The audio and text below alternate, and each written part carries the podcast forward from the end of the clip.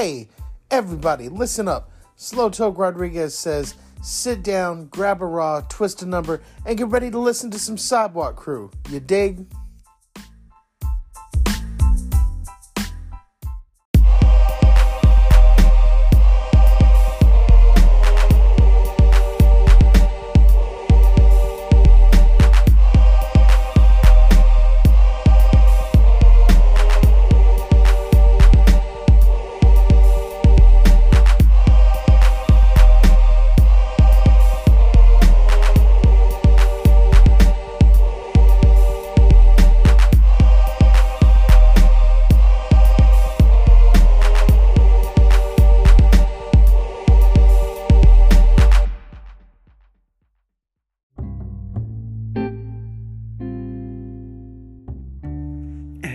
Everybody, hey guys, thanks for tuning in to another episode of the Sidewalk Crew.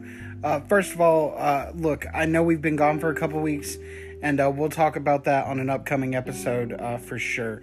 Um, I'd just like to say thank everybody to coming out. Um, you know, uh, February the 22nd, uh, that was the last time I think I've been out like I said, I've been in for a few weeks and uh, we're not really going to get too deep into that. I want to dive right into this episode because it's us coming back. On this episode, uh, my friend Tia Waller is here. Uh, I met Tia through uh, the Idiot Box Comedy Club. Uh, she's uh, one of the improv people there. And um, she also took the stand up class, and we met via the stand up class. So we're going to have to get her on a graduates episode. Hopefully, we can have another one of those pretty, pretty soon. But look guys i just want to say the last couple weeks has been really really crazy for me. Um, just it's uh, you know you never know what life's gonna throw at you. And uh, you know we'll talk about it soon. I just want everybody to know i'm fine. Um, everything's okay. Uh, everything's going uh, just as well as it could possibly go right now um, but I just want you to know that all you guys are awesome. Uh, anybody who's ever come to a show, every comic who comes out to mics and everything, uh, you're all awesome, and I love you all so so very much. And uh, thank you all so much for being great people. Um, and like I said, we'll talk about me later. I just uh, we're we're not talking about it now. I know I've been out for a little bit, and um, it's just I've had some personal stuff going on and life's just been crazy. Um, but that shouldn't be an excuse, and that shouldn't keep me from, uh, you know, doing this for you guys because you guys are who I really do to do it for. So uh, check out this episode with Tia.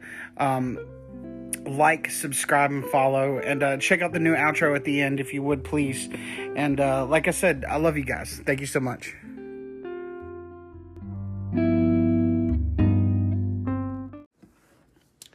So, out of all the places in the world, first of all, thanks for stopping through because I know we've been trying to do this a few times, and like I've had stuff come up, you've had stuff come up, but that's fine. But where, like, where along the line, like me just knowing what you do, like where on the line does it cross? Like, why improv? Why the idiot box? Why that group of people? And why don't I see you do more stand up? uh, well, I've been kind of on hiatus from stand up to do sketch. Fair. I took the the sketch class um, over the summer, and we actually are going to be opening soon on February seventeenth. So we've been kind of formulating a little group and formulating some sketches, and that has taken up a lot more time than I ever anticipated. Um, but I am going to do the UCC this year, and so as soon as that's over, I'm going to come back into open mic. I uh I remember I think the first time I saw you get up that I can remember seeing you get up. I can't remember the structure of the joke, but I remember you got up and you got done. And I believe I want to say it was Eric Brown. I turned over and looked at it and I was like, that was great. And Eric goes, that was funny. And like we're normally the kind of people that like if we think something's bad, immediately we're gonna tell each other, "Yo, man, that wasn't that great," you know. but like it was, it was good because like you had you had this wonderful little you know, uh, like I don't want to say shtick because I don't think it's a shtick, but it was just like the way you handled yourself on stage just looked so brilliantly like translated because it's like when when you hit a point, you went to hit a point or go to hit a punch, you got really into it and active, and like on your way into it, it was kind of like so. I'm a this, and it was just it was just because you're like okay, so you're you're reserved, but then you just went blah, and then you pull it back in so immediately. I'm like that's fantastic. That is very interesting to hear. Um, I don't get a lot of people commenting on, like, noticing what I do. And I think it's still new to me that I don't notice that I do those things. So that's actually really cool to hear. Um, yeah, I, I really enjoy all of the things that the Idiot Box has come to offer. Um, my little story is The Office is my favorite show of all time, always and forever. Which version? The American. I mean, the, the UK one, sure, great. But the American one was. It started when I was in high school, like freshman year all the way through to college and watching all of it, and it was amazing and hilarious, and I love every person on that show.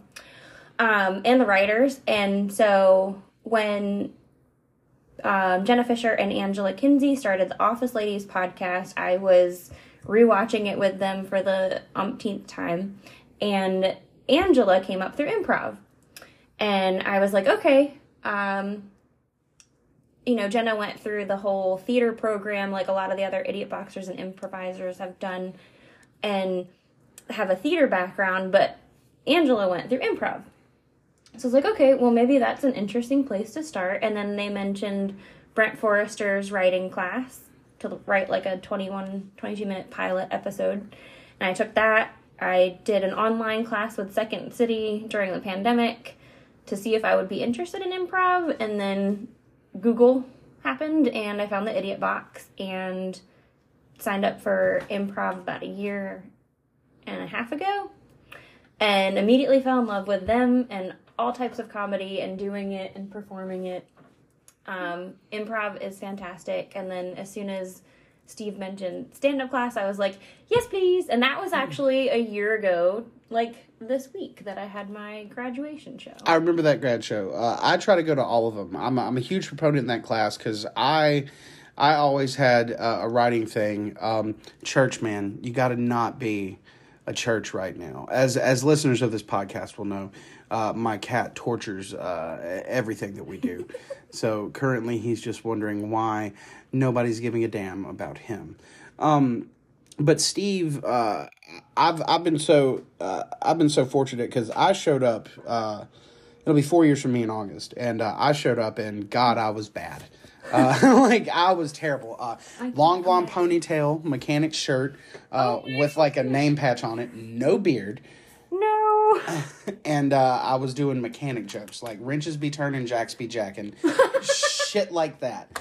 And I was like, yeah, I'm gonna be the next Chris Titus, and uh, wasn't. And uh, I, I, directly uh, I directly correlate my success to a Dusty Cagle and JD Etheridge. They were the first two people to talk to me. Uh, I did a fat joke one night, and Dusty said that was funny. And uh, I was like, well, isn't that kind of hack for me being a big dude to do fat jokes? And Dusty looked me in my eye and put his hand on my shoulder and said, what else do you know? Yeah, I've heard the write what you know, yeah. write what you know, write what you know. And then uh, JD told me, because I used to talk like the dude in the old FedEx commercials in the 90s who was explaining all the terms and conditions that FedEx had. so JD looked at me, he was like, hey man, it's a funny joke. But you got slow the fuck down, man. Don't nobody know what you said. And I was like, what do you mean? Like I was like, but I've got so much to say. So he was like, fine, bring all your material next week. And I was like, man, I can do I can do ten. And he goes, he's like, I promise you, I'll get you all the time you want. And I showed up next week with the intention I was doing 10 minutes. I was about to blow the roof off this place. And in about three minutes and 45 seconds, I was out of material. Oh my God. Because I ran through it all. I didn't stop. I didn't pause. I didn't nothing. I just went. And JD saw the look on my face, and about the same time he saw the look on my face, I saw the light from Jenny, and I was just like, "Thank y'all so much." Walked off stage, got some claps, and JD was like, 10 minutes," and I was like, "I need help." and hmm. then, then I got more into it because I was just I was so scared when I first showed up. I didn't want to talk to anybody because I thought everybody was better than me. Um, I know the exact sentiment. I uh, I didn't understand that a Christmas ball, dude Never mind. It's so cute. I'm sorry. No, you're fine. He's he's the he. I didn't want a tree. I didn't want a tree because this little asshole. Because oh, yeah. like we put up the tree and it's fine, and then like I come home and I find him in the tree, and he's looking at me like this is my tree. Mm-hmm. And these are my balls. Yeah, and these are my balls. And he just and Molly lets it. Yo, it's like when I'm here by myself, he he'll come up to me and everything. You know, Molly walks through the door. He's like, "Hey man, fuck you!" Like he wants nothing to do with anything I'm doing. That's just church as a cat. Um, but uh, yeah, so uh, I said I'm with JD and those guys, and I just got more ingrained into it. Um, I remember the first night uh, me and Molly saw you up at the uh, next door, and she was like, "Hey," and I was like, "Well, that's cool. Y'all know each other." um, and uh, it was you know anytime I anytime I can see somebody and talk to them, I try to remember like those moments because I'm like, well, if I see this person around, and then I saw you take the class, and I was like, fuck yes, somebody else, because I think everybody that wants to do this should do this. Not everybody's gonna be you know Kevin Hart. But I don't even want to be Kevin Hart. I want to be more like Hannibal Buress. Like, let me Yeah. feature for a couple years, and then I'll go write for somebody. Um, but Hannibal's fucking prolific. Uh, that that's that's neither here nor there. So uh, with me, it was just running through stuff, and, and I remember your grad show, and your grad show was great. Um, because that class, like I said, that class, I love that class. I actually, I have to get you on here for the next episode of The Graduates. So I've got like uh, we've done it like two times, and it's like me. And before it's all done, there's gonna be like twelve of us in a room with like condenser mics on the corners. I'm just be like, don't everybody talk at fucking once. But uh, so far it was me and Tonio that did it the first time, and it was just us. Then uh, it was me, Tonio, and Nick Pogue last time. Okay. And like every time, I'm gonna add another graduate, another graduate, another To graduate. talk about their grad show. well, just uh, Oh. well, just to talk about like how how common how how things have been for them since the show. Because cool. I can remember what it was like for me writing and trying to do it before I took it the first time, Hmm. And then I remember after. Because see, before before I took it the first time, I was doing okay.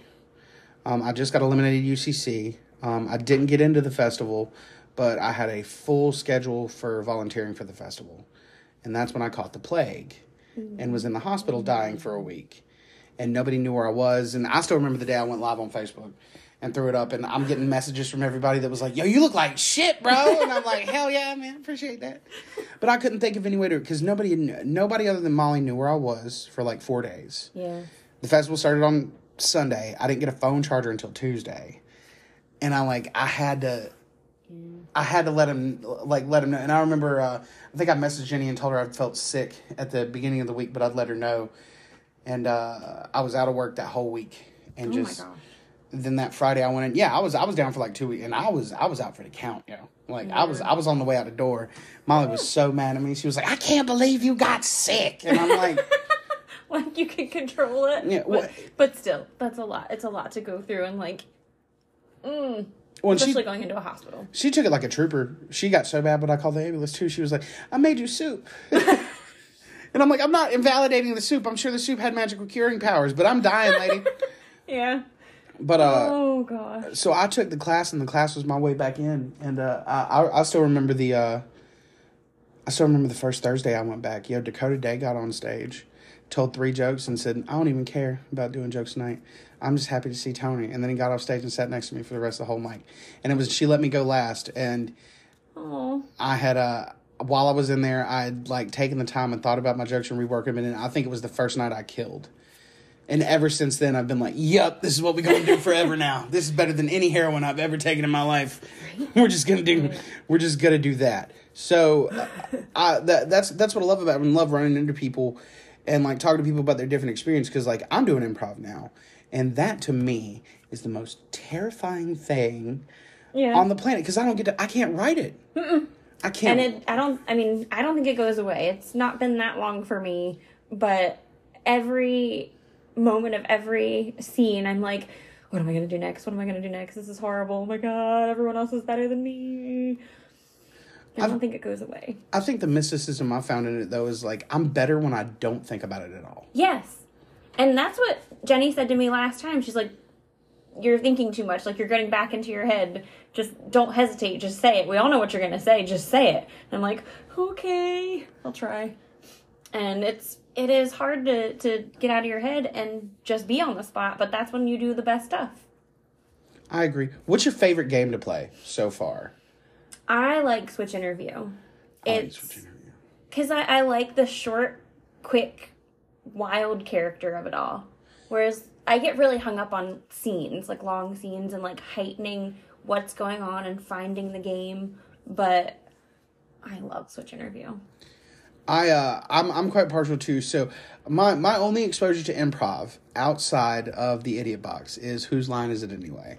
Yeah. Um, well, and Mock of the Week. I'll count Mock of the Week, which is a British show on the BBC. Hmm. It's very similar, but they had guys like Frankie Boyle and uh, Russell. Uh, I can't think of his last name, but Russell's fucking hilarious. Um, and uh, uh, what's his name? Oh, uh, Dinah, Dinah, uh, Dinah. Fuck, I can't even think of the guy's name right now. But they're all funny. I know John Oliver was on a few times, but I just remember Frankie Boyle because he's like my favorite. Like, dude, he got canceled uh, because he gives no fucks. Like, he just says whatever he wants to.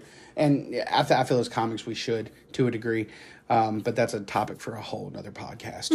um, but uh, I, I really like uh, I really like like uh, the world's worst, just because I can I, I definitely have the brain to say those things quickly. Like uh, in class the other week, she was like, "Okay, we're gonna play world's worst," and we all got up and everybody was like, "World's worst thing to say if you're a teacher," and a couple people were, you know, it it Oh, yeah, it all just it all dissolves so it all dissolves our foot and mouth, yeah, uh, it all dissolves so quickly, and of course it comes to me.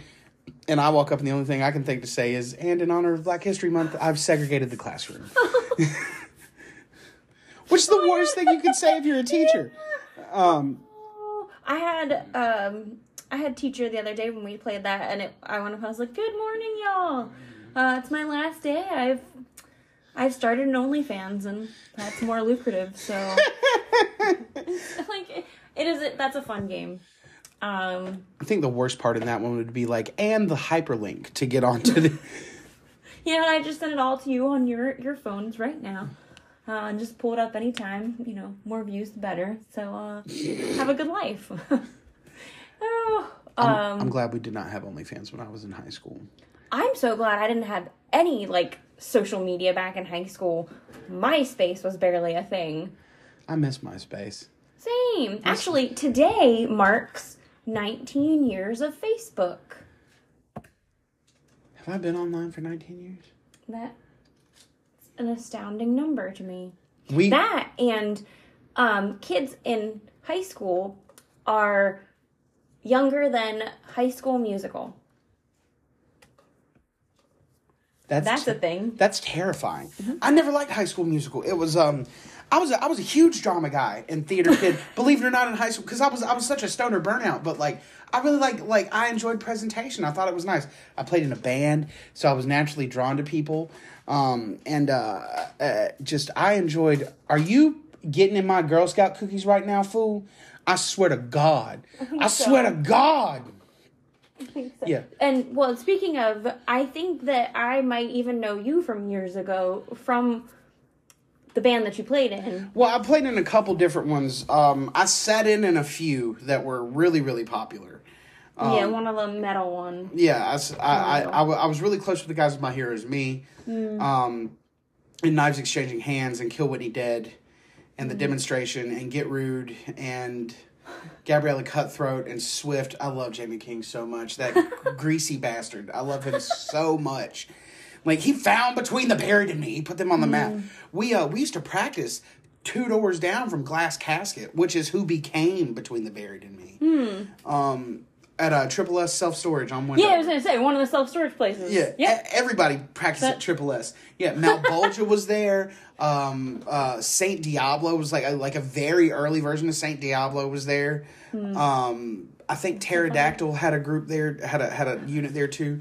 Pterodactyl was crazy. They were from Virginia, and it was like seven dudes. They had no drummer, and it was the first time I saw a dude with like keyboards and stuff, and they did it all with drum machines. But they all Wow. played guitars and keyboards and wore wrestling masks, and we were just insane.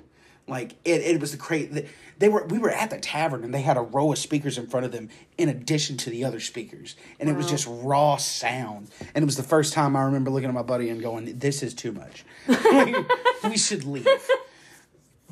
It was crazy. Um, yeah, but I was uh, I'll fall down in jumpsuit were the two that uh, that I was really really really really a major part of, and uh, my career was short lived. But uh, the time I got to spend with the guys in My Heroes Me was probably my favorite, um, just because I love all those dudes. Um, I still love most of them. Uh, some crazy stuff happened involving some of those members, and I won't name names on here just because it's not my place. Right, right. But uh, Like that body of work, yo. I still listen to I listen to Helen of Troy once a week. I listen to Cry Wolf broadcast once a week. I cry every time I hear How to Hold a Ghost's Hand because that song is so good. uh, uh, I'm I'm one of the random dudes hardcore dancing in the rated R for Rambunctious video. Like just That's so cool. yeah, that was. I remember that video shoot. I remember when we convinced them, we convinced the boys like, hey, we're gonna get these hot girls to like pretend to make out with you and then tie you up in a bathroom. and he goes, they're gonna touch me, and we were like, what? Dog, you're the best looking guy here. You shouldn't have a problem. Oh my god. Yeah, I miss. Uh, I miss the music scene. Uh, what was the band you played in?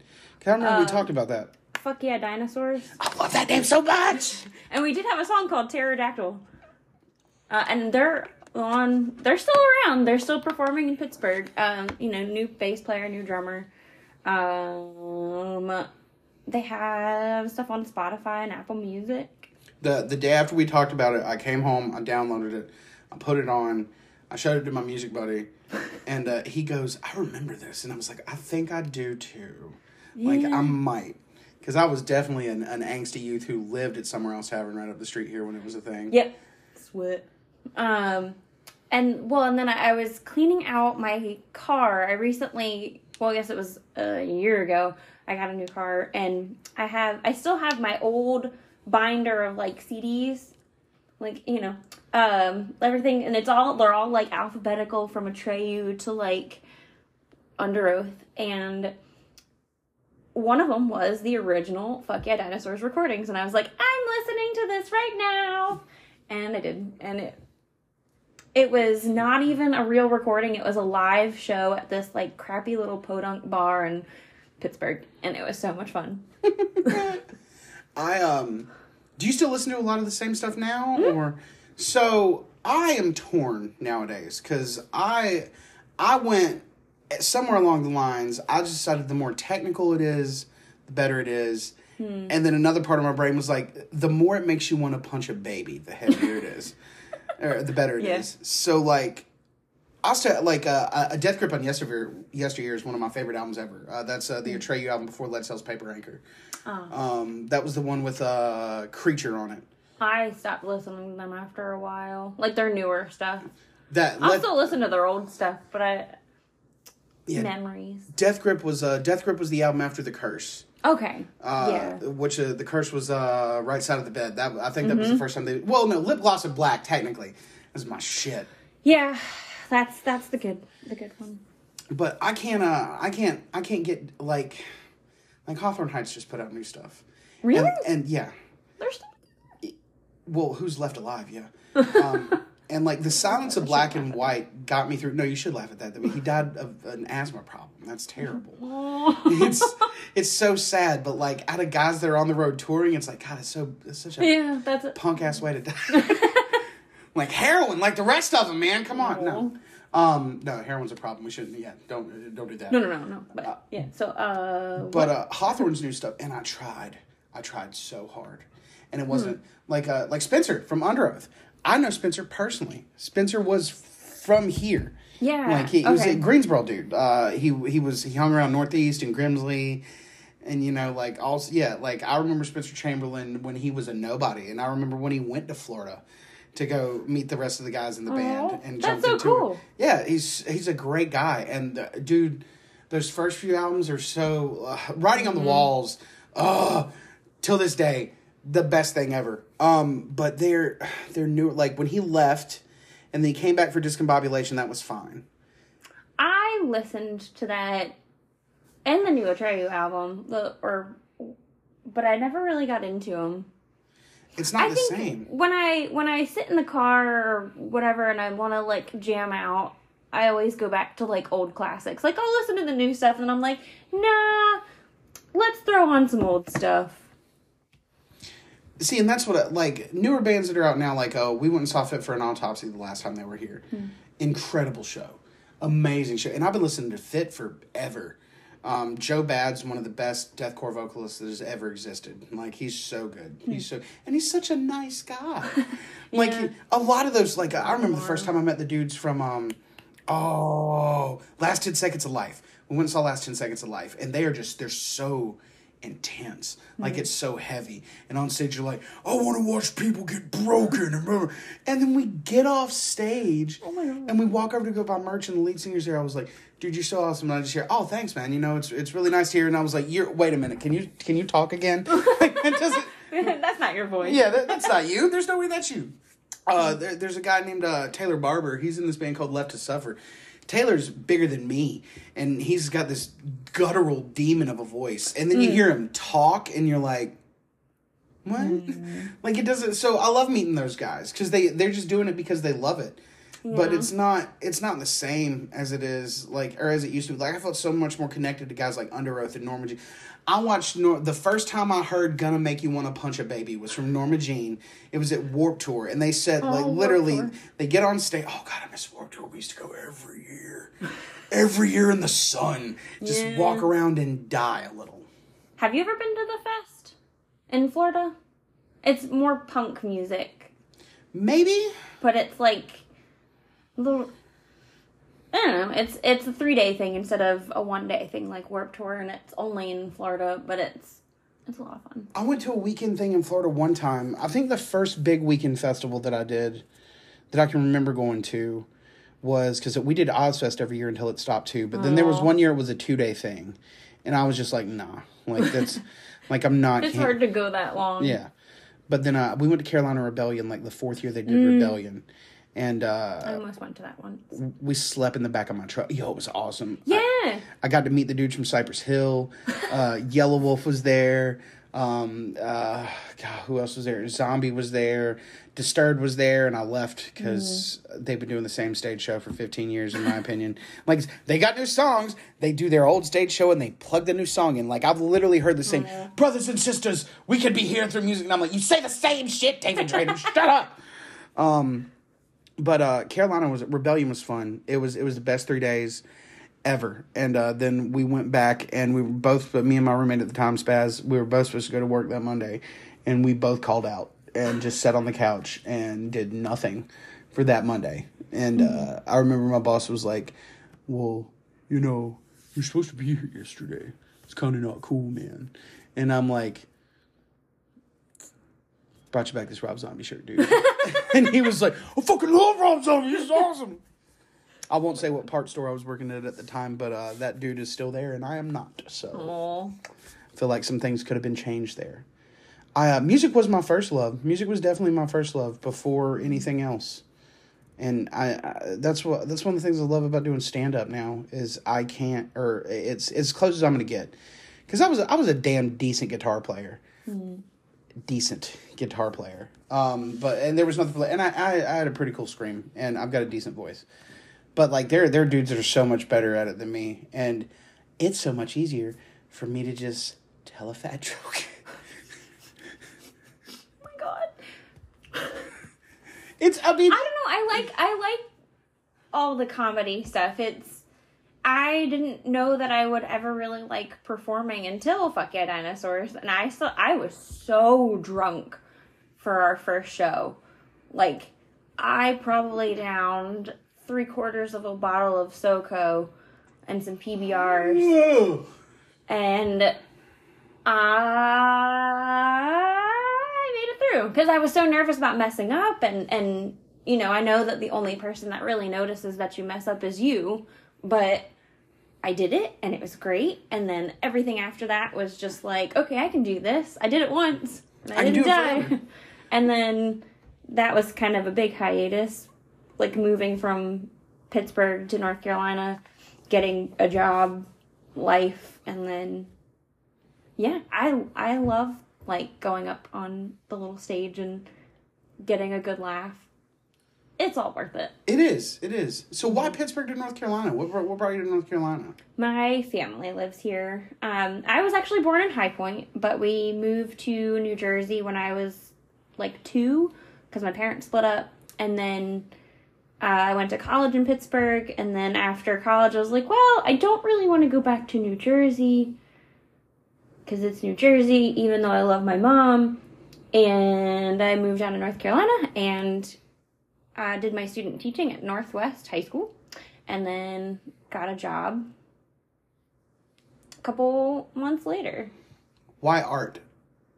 I don't know. I guess it was something that I always did when I was younger, and it was my way of like emoting.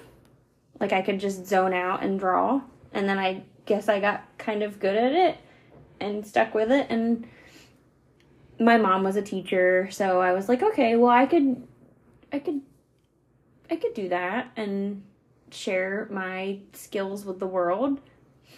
And then now, like, I like art because it's.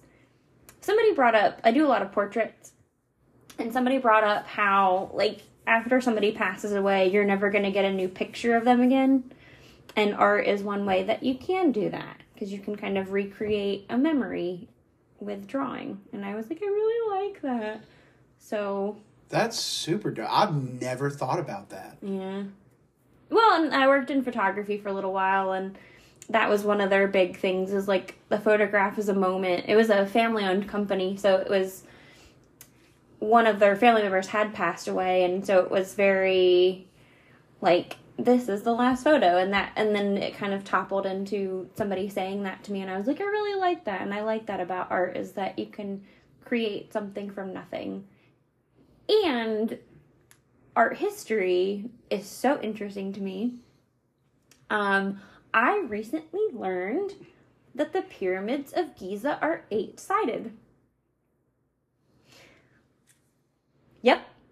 I hate this news. Isn't there like? Doesn't it do the same thing under the ground? Isn't that what it is that makes it eight sided? No. Um, so there are little divots that scientists discovered um, in each of the four walls. So they're kind of instead of it being a flat wall, they're kind of like a V slight V shape. So each side actually has two sides. And they're only visible in like direct sunlight on the spring and autumn equinox. I had a student show me and my mind was absolutely blown. And I, I hate this information. But I also love that, like, art history is always changing because we're constantly reinterpreting, like, something that someone did thousands and thousands of years ago. See, that's I've. This episode of the Sidewalk Crew is sponsored by Dubby Energy. We're declaring war on big energy. That's right, you've heard it. Guys, I've, I've been somebody who for a long time has drank energy drinks from a lot of those companies that sell a lot of different colorful cans in a lot of different colorful places. And uh, you know what? It's just, I always find out like I either drink too much and I feel jittery sometimes because of the additives, uh, because it's got so much filler, um, because there's so much sugar in it. Even in the ones that don't have sugar, they hide sugars in it. There's just a lot of other bullshit in a lot of your energy drinks. And you know, with Dubby Energy, we're waging war on it. Dubby Energy is a new energy drink that's out there declaring war on it. They're tired of big energy favoring profit over quality and making energy drinks loaded with um, maltodextrin fillers, artificial colors and dyes, sugars, all sorts of things you shouldn't have, things that make you shake and everything, and especially things that get you crash. So if you're as upset as I am, you know, uh, declare war on big energy with us. Check out Dubby Energy Drink. Um, Dubby Energy Drink comes in a powder. Throw it in a shaker, shake it up on your own. Man, look, fantastic, fantastic flavors.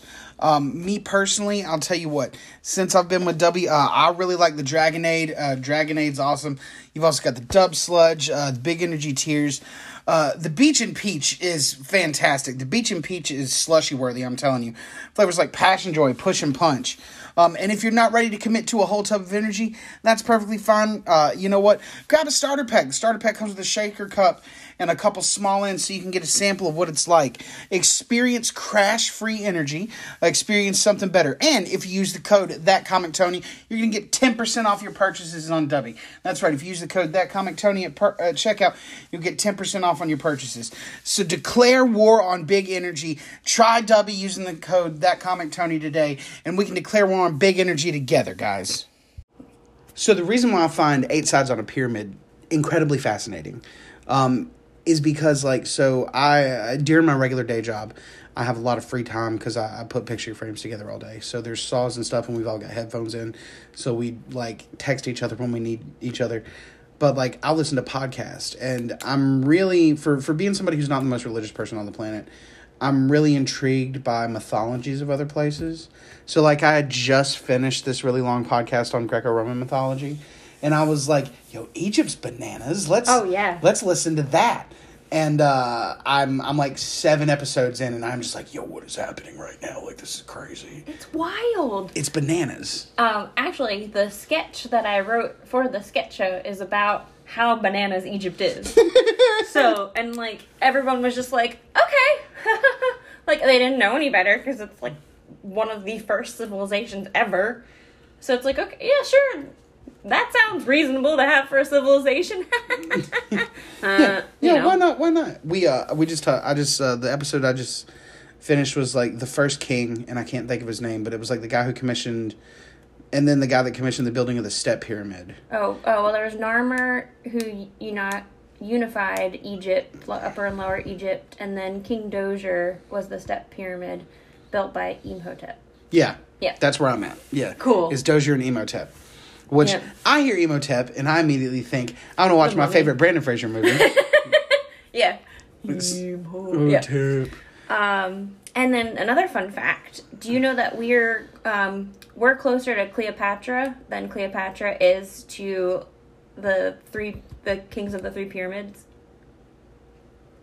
Like chronologically, because Um, the pyramids are about 5,000 years old, and Cleopatra is only about 2,000 years old. So, like, we're closer to her than she is to the guys that built the three giant pyramids in Egypt. that's crazy. Right? That's crazy. I, I'm glad I landed on Egypt. I've always thought Egypt was really cool because like any, like um, like I've got a copy of the Bhagavad Gita around here somewhere. Like I, I think I think polytheistic uh, religions are fantastic because it's it's like their gods and goddesses are freedoms of like their expressions. Like even in, even in Greek, you had Dionysus, who was a god of debauchery Wine, and yeah. wine, you know, which is right up my alley. So, uh, well, maybe not the wine. Maybe if he was like the god of craft IPA, sure, but. That's a good one. Well, I can't. I can't drink wine. Like it's just. I don't like. It's wet, but it's dry. It doesn't make sense. That's, um, Bob and I were talking the other day about warm celery. I don't like it, like when people put it in soups and stuff. And like warm celery sounds wrong. I like my grandmother puts it in like stuffing sometimes, but I can't. I don't know. Tell it's like it's there. It's, it's mushy, but you still get the strings. Yeah, no, that sounds Everybody's bad. got some weird thing that they don't like with food and I don't do mayonnaise. textures. Hmm. I do. I do zero mayonnaise. It's grown on me. I'm okay with it now. I, th- I think mayonnaise is food lube. I, I don't think it should exist Yeah. for anything. Like mayonnaise is what is what people put on food when they want dry turkey to slide down easier. Yes. Yes, yes, yes, yes, yes. Or cheese, but mayonnaise and cheese. I, I'm cool. I didn't. Fun fact: I didn't enjoy cheese until I was 16 years old. Wow. Like my grandmother tells me when I was a kid, I used to eat just like cheese, all the cheese. And I don't know, I think I was like five or six, and I remember they were like, "Do you want a cheeseburger?" And I was like, "No, cheese is gross." And You're just done. yeah, just I didn't know what it was. Like, and I, as long as I can remember, I just didn't like cheese. And I met my best friend Lance, and uh, he he like so like he was like, "Oh, all you've had is like Kraft cheese and like shitty block cheese. Like here, I got you. This is called Munster cheese." and I'm like, "It looks like chicken because it's got red on the outside." And he's like, "Pretend it's chicken." And I was like, "It doesn't taste like chicken." No. He's like, "But it'll grow on you." And I, I directly correlate Lance for shit. Like now, I'm gonna like I've got uh, there's this place uh, where my mom's from. Uh, her entire family's from Lansing, North Carolina, which nobody knows where that is. So uh, West Jefferson is the next closest area. Um, some people know where that is. Uh, so Boone would be. Okay. yeah. I was like, I've heard of that, but I I think of Lansing, Michigan. That's Yeah. where my parents are from. Well, so uh, Grandfather Mountain, Tweetsie Railroad. Yeah, uh, okay. That okay. whole area. Yeah, that's I've been to Tweetsie Railroad. Yeah, that's so my my mom's whole family b- been up there for forever. Uh, my great grandmother, she passed a few years back at 101, and uh, she that I'm sure that woman remembers them running power up the mountain. uh, Yeah. yeah, she was she was there when it was like. She, you know, she had like nine kids, and it was because they needed help on the farm. You know, not, Yeah. not because not That's- because they were trying to was help. nine. Yeah, mm-hmm. they're they're a whole mess of kids. Yep. That's where I get that joke where I tell Molly, you know, she's like, because she's got I love her to death. Uh, I do, and you know, we're uh, that is the the truest expression of a human that I've ever met. That deals with me for being me, not because I got a bunch of money or because you know I've got good weed, or you know I I just do that thing that they really like ever so often. Uh, they just she's just we get each other. Um, I, I get that. and I can tell we get each other because we don't care about arguing with each other. You know, she don't give a fuck, and I don't either. Like she would like she would be like I don't I I can't remember what it was. I did something one time, and I think I like took a bowl and put it in the kitchen, and she was like the bowls go in the sink, and I was like my controllers go on the charger. Just right back at her. Yeah, and she was just like your socks go in the drawer, and I was like well you, yeah. And like, and at that point, I was like, I don't have a one up for that. I, I don't have one for that.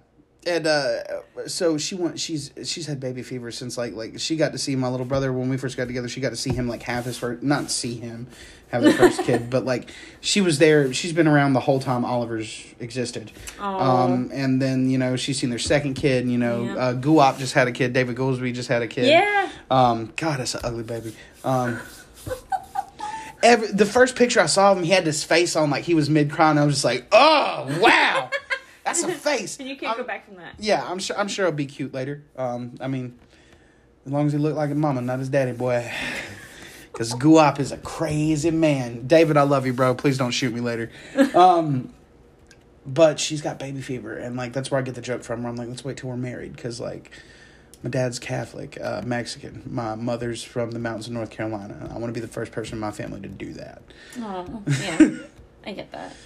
Uh, I think that's why my granny was so harsh on me too, because she was my grandma was like 16 when she had my mom, so that was, yeah, And then you're like, yeah, don't do what I did. yeah. So, well, she, I mean, like, on the same guard, she was telling me stories about how, like, you know, and this is in the 40s. She was like, yeah, you know, we like boys and we used to take straight pins and like scratch their names in our arms and shit. And I was like, what kind of pre emo before emo kid were y'all?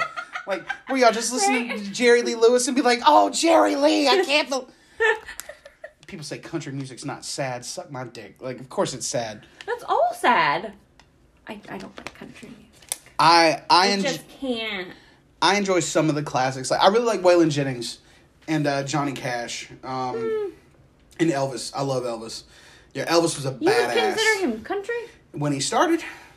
Sure. When he started, uh, when he started, he was definitely a country guy, and then he started singing gospel, Mm, and then he started singing blues songs because where he grew up in Okay. Tennessee in Memphis. yeah. So Elvis grew up in like the what you would call the Section Eight housing of Memphis. Like he was in a he was in a, a low income housing area that was set aside mostly for uh, for for black folks, but uh, you know they were in a white side of that because his daddy was in prison for passing bad checks. And so he grew up around, you know, you know, Big Mama and BB King and you know Howlin' Wolf and all that people in that crazy Memphis like blues scene yeah. and that's that that's that's where his influence comes from and all that stuff like a lot of people say he stole that music and what you don't realize is about at the time if somebody had a hot song there was nothing that was considered a bigger sign of respect for another artist to be like i'm gonna play this song like they all did it mama cass and bb king like Yeah. not mama cass um So different now. yeah i can't think of her name but uh they were um you know um even um oh wow buddy guy all those guys that's that's what they did you know if they liked somebody they'd play that song uh like little richard like he he got to see little richard be little richard like and this, that's why he was the way he was. But then you know he get, and this is the man who came back into the Christmas special and then sung like a hymnal on the air that had never been done. And like he had, he was sunk. He was over. Just Elvis is badass, man. He he was a shit person sometimes, but I, I think I think because he let the colonel dictate his life and tried to please his mother his entire life, and then let his father run his businesses, and then just uh, like his wife's in the crowd, and then he's kissing all the girls in Vegas because that's just Elvis and who he does, and then like please don't leave, we'll get married again, we'll get back together when I'm fifty and you're forty five, and then he died on the shitter. Oh my god. I love how passionate you are about that. Elvis Aaron Presley, it's a bad motherfucker. I did not know his name. That's, that's too plain for him. Aaron? Elvis Aaron Presley. Mm. Hmm. You know, he had a twin brother. No. He had a twin brother that died uh, during birth. Oh. Yeah. Oh my god. Interesting. Yeah, Elvis is crazy. Elvis was crazy. Like, and they don't. They just put out that movie last year, and the guy who did him like won a bunch of awards for for Oh, the voice and everything. But uh, like, they don't even touch on like. There's a whole point on Elvis from like when he was a musician, before Ed Sullivan and before they did the whole new Elvis thing, and they censored him and sent him to the military. So like this this is all Elvis before he's like like maybe 1920. Like so this all happens in the early end of his life. He becomes a superstar and they get censored and sent to the military so he can come back and be the clean cut American boy, and then he's supposed to do movies, right? But what none of those movies talk about is the fact that for like twelve years, or not twelve years, uh, nowhere near that time, but for like a good little span of that time, Elvis is like drugged out of his mind because he's on tour with guys like Johnny Cash and Jerry Lee Lewis, who are all also on. And this is when pills had just become a thing. So like these dudes are like just taking like just speed, and speed Huh. back then was just like whatever. You know, th- there was still Coke and Coca Cola at this time. you know what I'm saying? So this is just like, you know, you could still get laudanum at some uh, at some pharmacies in certain places, which is just liquid opium. Uh, you know, so.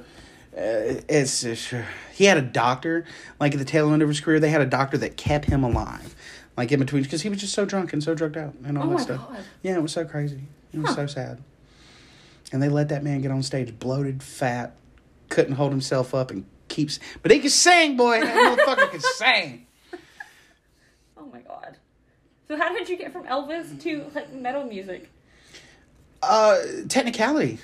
I, I enjoy technicality. Um like uh, i have a real soft spot in my heart for bluegrass uh which is weird coming from a guy with as many tattoos as i have.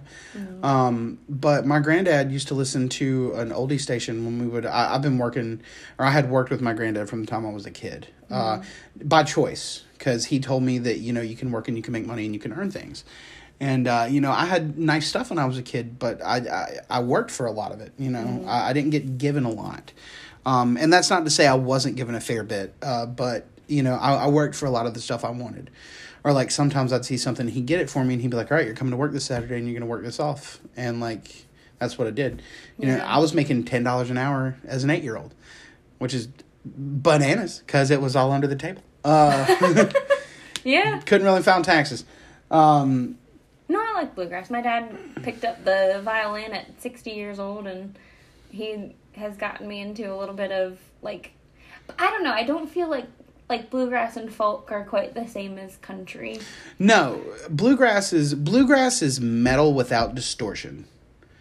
Huh? It is the same like speed. Yes, it's metal without distortion. Yo, if you throw a stomp box on that shit, that shit would shred, yo. Like, and uh, one of the things that got me into it is uh, I remember my grandma one time. Uh, I said something about Steve Martin. She was like the banjo player, and I was like, no, Aw. the comedian. And she was like, yeah, the banjo player. And I'm Yeah. like, no. and she just and it's one of the few times my grandmother got on a computer and pulled up something and showed me something and i was like that's steve martin and like i'm pretty sure the exact words i said was that steve fucking martin which got me in trouble but like I, was- that was steve martin my granddad was like yeah he plays banjo all the time like he knows marty scruggs and i'm like what's happening like what's going on like so steve like steve plays merlefest every year like yeah Oh my god! I would love to go to that and see that. just Steve Martin playing a banjo like a like a bluegrass god. I mean, just Yeah, it's crazy. Hmm. It's bananas. that's so cool. I knew a guy. Uh, I knew a guy, Milton Harkey. He used to do a bunch of stuff with them. I used to print a bunch of stuff for him at uh, Office um, Office Depot. When I, I almost said print stuff for him at Office Space, and I've never worked at that movie. Um, but he would come in and he had like blues festivals, and I could meet like cool musicians through him. Uh, I, I got I get to I get to see BB King through him before BB King died, and that was one of my idols. Oh my. Yeah, that was I cried. I cried when I shook the man's hand. I'm not ashamed to admit it. I was like, "You sir are a god." Oh. And he looked at me and he went, "You better lose some weight, boy. You're gonna be a diabetic like me." And BB, if you're listening, whatever universe you're in, you were fucking right, bro. Um, it like it, I don't know, like, and it just I I don't I, I guess I, I guess I got into metal first because it made people mad. You know, like it was What different than everybody was listening to. Yeah. Yeah. What is? And then of course you know there's a, there's that period where I was all dark and brooding. Oh yeah, those you know all the emo music. I didn't no this it was beyond it. Like it was me listening to Jimmy Borgier, powdering up my face, putting on black makeup and just being like, the world is so crass. Oh What's your name? Osriel. I want to meet all these different versions of Tony. No, nobody does. Nobody does. There's not enough drugs. There's not. There were so many drugs, but there's not enough drugs. Ooh. I mean, honestly, I was the same dude the whole time. Oh, I yeah. just, I, I just, I kept putting on different masks until I got to the point. Like that's what I love about me being me now is I'm just like, it's just where I got to and where I landed. Like it's, it's the truest version of me. Um, I'm a dude that had an interesting upbringing due to his parents. That got pulled out of his situation into another one, and continued to be a degenerate even though he didn't have to. And then five years ago i decided i'd had enough. Yeah. and was like let's be a person. Because like I'd, I'd been fired like three times which I, I i wasn't used to before. And like i was i was spiraling out of control. I was doing a copious amount of cocaine daily like and i just i just said january 31st of this year was five years for me That's awesome. yeah thank you Congrats. Yeah. um, but yeah, and uh, half of it's Molly. Molly kept me together because there was. If I hadn't met Molly when I did, like yo, I was I was so close to going back. I was like, life isn't better for me. I'm still. I'm still in the block selling drugs so I can live because I can't keep a job. But it's not because I don't have a work ethic. It's because I was tired of people telling me what the fuck to do. yeah. So like oh, like I have a job now, and uh, like I've had jobs the entire time. But like you know, when I was a mechanic, it didn't. Uh, nobody really cared. Yeah, as long as you did your job and did it well. Well, and I I hit it really well. Like a lot of my friends, when they found out I went to rehab or was in rehab, they were like, "But you you kept yourself so together." And then there were a couple people that were like, "Oh, we totally knew," and I'm like, "You dicks didn't say anything. Like you definitely could have said something." Yep, yep, yep. But I mean, I understand why they didn't because, like, I've I've had friends where I probably should have said something and I didn't because it's not my place. Right. Yeah, so like where where is that and how do you find it and Anyway. Well, every Yeah. everybody yeah everybody finds their own way out. It's Yeah, everything's yeah, yeah. good, kids. But the point is that you've made it here today and that's awesome. Yeah, well, and it's uh, it's it's all due to mostly to her. Um, well, uh, yeah, she's she's so great. She's so awesome. She's so weird. I love it. I love it so much because she don't give a fuck. Like every other girl that I'd met before her, they were so concerned about how people thought about them when we were out places. And, you know, she don't give a fuck. Yeah. Like she cool. she cares. she definitely cares, but she like she's like, no, I'm gonna be me. Like I'm gonna look presentable, but I'm gonna be me. And like she like oh, she lets me go out three nights or three weeks a month and hang out with all you guys and do Yeah. comedy stuff and doesn't bat an eye. And sometimes I come home late and she's a little grumpy, but most of the time she's Yeah. happy about it because she knows it makes me happy. Yeah, and she's always welcome. Like I, I enjoy seeing her when she comes. She's she just if she's got to work the next day, she's a person who's like I get that. And she's like, uh, and and I've told her before. I was like, "Yo, the mic's at seven. We're gonna be done by nine. You gonna sit here and watch TV till eleven anyway." She- no, but you spend all the time talking to your people on the sidewalk after. She doesn't talk like that at all. But Sometimes uh, she said that almost exact thing one time, and she was like, "That's where the name comes from." I was like, "I'm Sidewalk Crew." no, I made that connection very quickly. Yeah, That was one of, that was one of my favorite parts of of like early improv days was hanging out outside and like getting to know everyone and I was still very intimidated by everyone, but it was it was fun. You This episode of the Sidewalk Crew has been brought to you by Lucky Thirteen Tattoo Aftercare. Hey guys, uh, Tony here, and uh, it's no secret I've got a couple tattoos, and uh, I like to make sure those tattoos stay looking good. And one of the coolest ways that I find to keep my tattoos looking good is Lucky Thirteen. Um, found out about Lucky Thirteen a while ago, and uh, I just I think it's a great product. You know, they've got a tattoo balm, they've got it in a tube, they've got it in a tin, and they've got a cleanser and healing ointment. Um, cleanser's the best on the fresh tattoos, and the balm you can use from a brand new tattoo to a tattoo that you've had for years. Look, a lot of my tattoos I've had since I was 18 years old. That's 12, 13 years ago now. And uh, with Lucky 13, those tattoos look just as pristine as the day that they got put on. And, uh, you know, they're all natural ingredients with Lucky 13. Uh, things like aloe vera, avocado oil, beeswax, coconut extract. like just stuff that's good for your skin. And anything that's good to put on your skin and goes in your skin can also help nourish it better. Uh, Lucky 13 even has a fact test about how it works, how to use it, and what product would be best for you. Uh, they've been talked about on NBC, USA Today, CBS, and Fox. It's just a fantastic product with thousands of great reviews, and the fact that they donate to the Impact Melanoma organization to help educate people of the importance of skin cancer prevention and early detection awareness. It's an all around great company. When I feel like taking care of my tattoos, I definitely make sure that I hit up Lucky 13 at protectyourink.com protectyourink.com. And if you use the code that comic Tony, that's T H A T C O M I C T O N Y, you can get 25% off your order. That's right. Listeners of this show that use the code that comic Tony at checkout can get 25% off their order. I think that's pretty badass of Lucky 13. So let's support a company that does a lot to help prevent skin cancer around the world and that keeps our tattoos looking great. Lucky 13 Tattoo at protectyourink.com like you guys in improv, uh, a lot of y'all, it's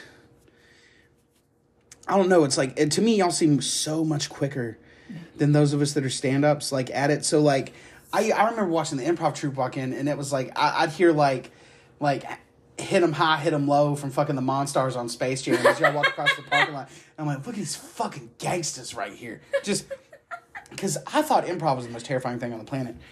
And then um, was it Zach?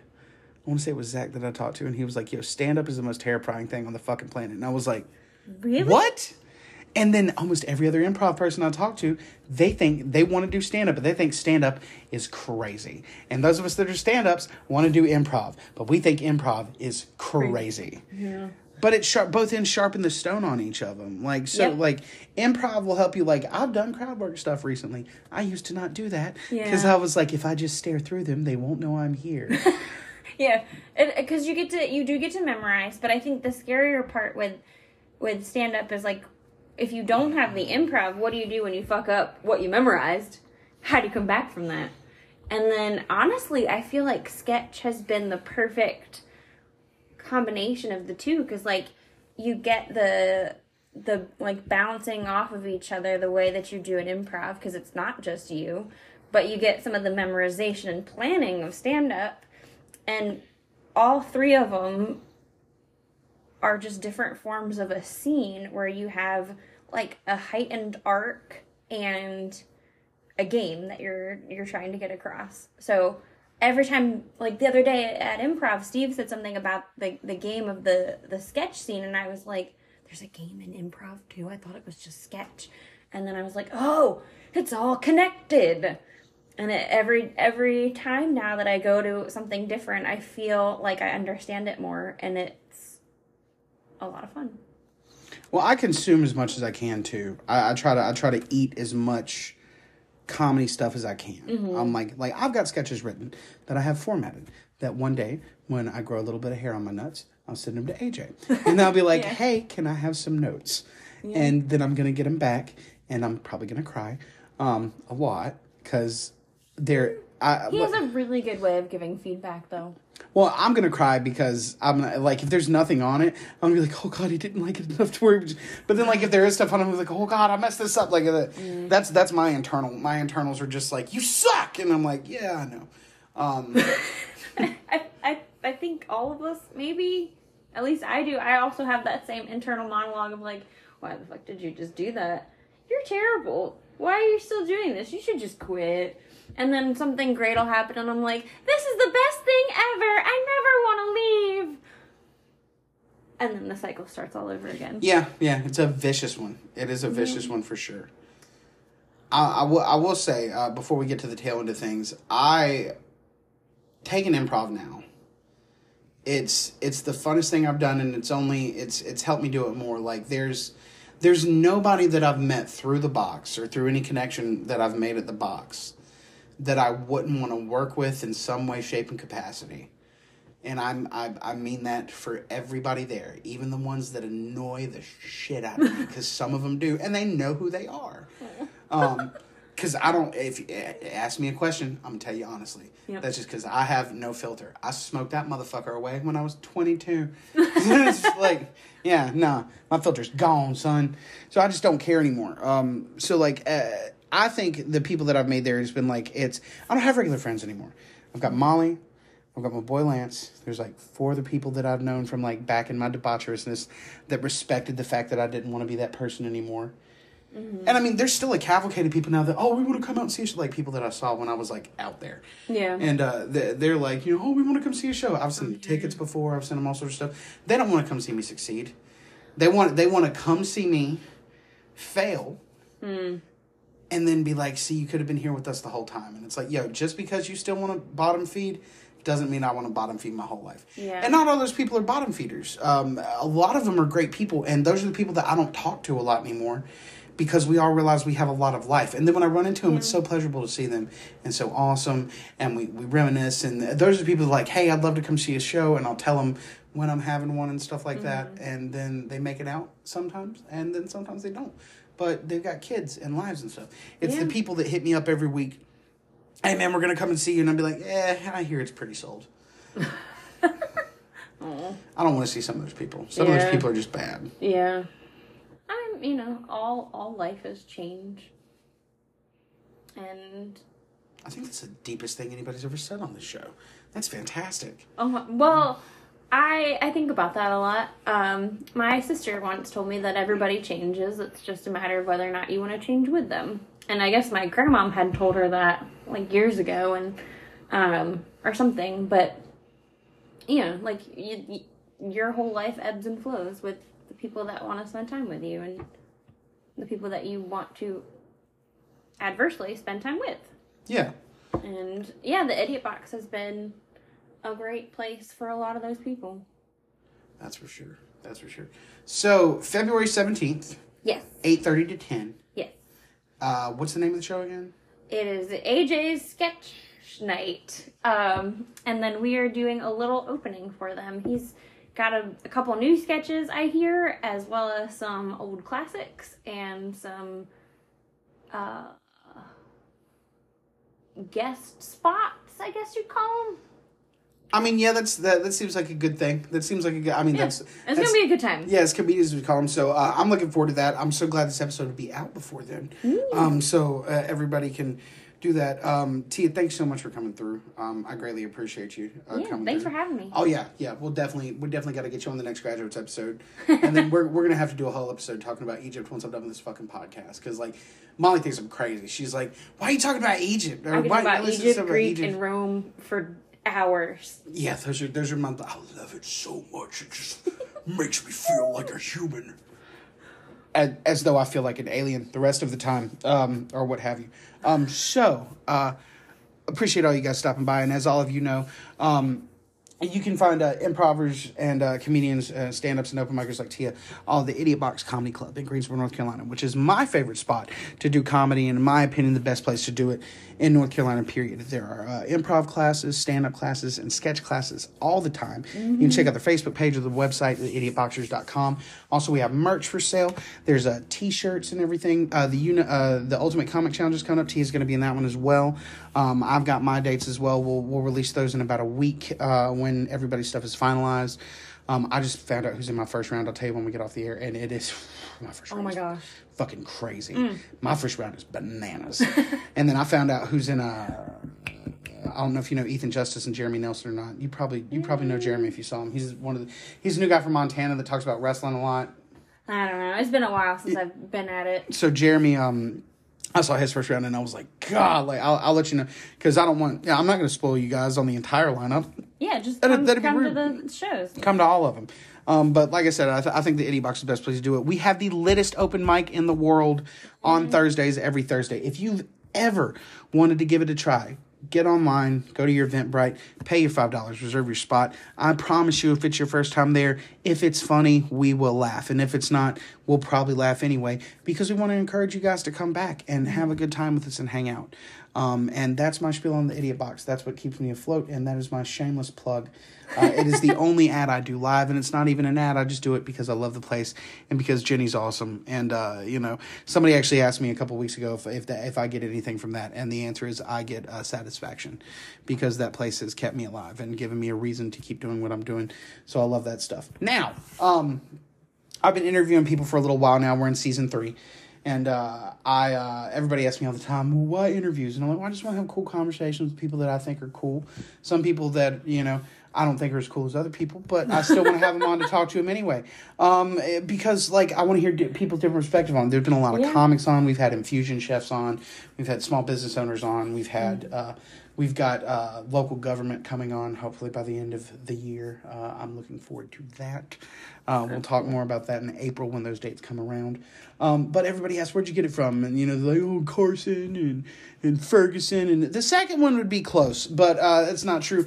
I, have, I found my love for talking to people like this from uh, James Lipton. I thought he was the best interviewer ever. Uh, Inside the Actors Studio was one of the earliest programs I can remember that was not like movies and stuff that I watched on TV, and uh, I thought he was awesome. I thought he was really thorough. Um, especially, um, he was the first person Dave Chappelle talked to when he came back.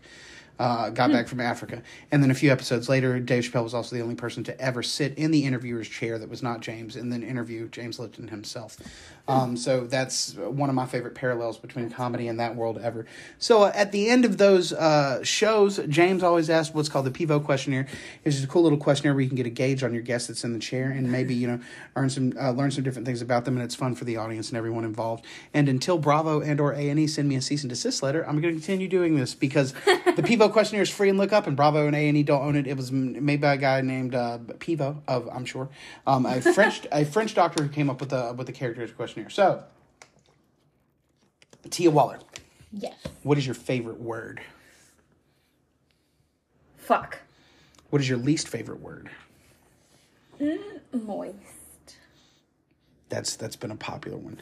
Um, what turns you on creatively, mentally, or spiritually? I think seeing the reactions afterwards and like giving someone a painting, telling someone a joke, and seeing their reaction. What turned you off? Mm. Mean people. And I know that that's a broad term, but somebody that has just ill intentions and has goes out of their way to make you feel less than. What sound do you love? What sound do you hate? Uh, anything crashing. That's I don't think anybody's ever said that before. That's that's actually really that makes, That will stop me dead in my tracks. like a something falling, a thud. as it does the person that crashed. Ayo, comedy. um, what um, what sound do you love? What sound do you hate? Uh, what profession other than yours, um, if skill, knowledge, or physical attributes were not involved, and you could just immediately plug into it, anything on the planet or outside of the planet, what would you like to try? Either acting or space travel. Okay, same question, but what would you absolutely never, ever, ever, ever, ever, ever do? Anything medical.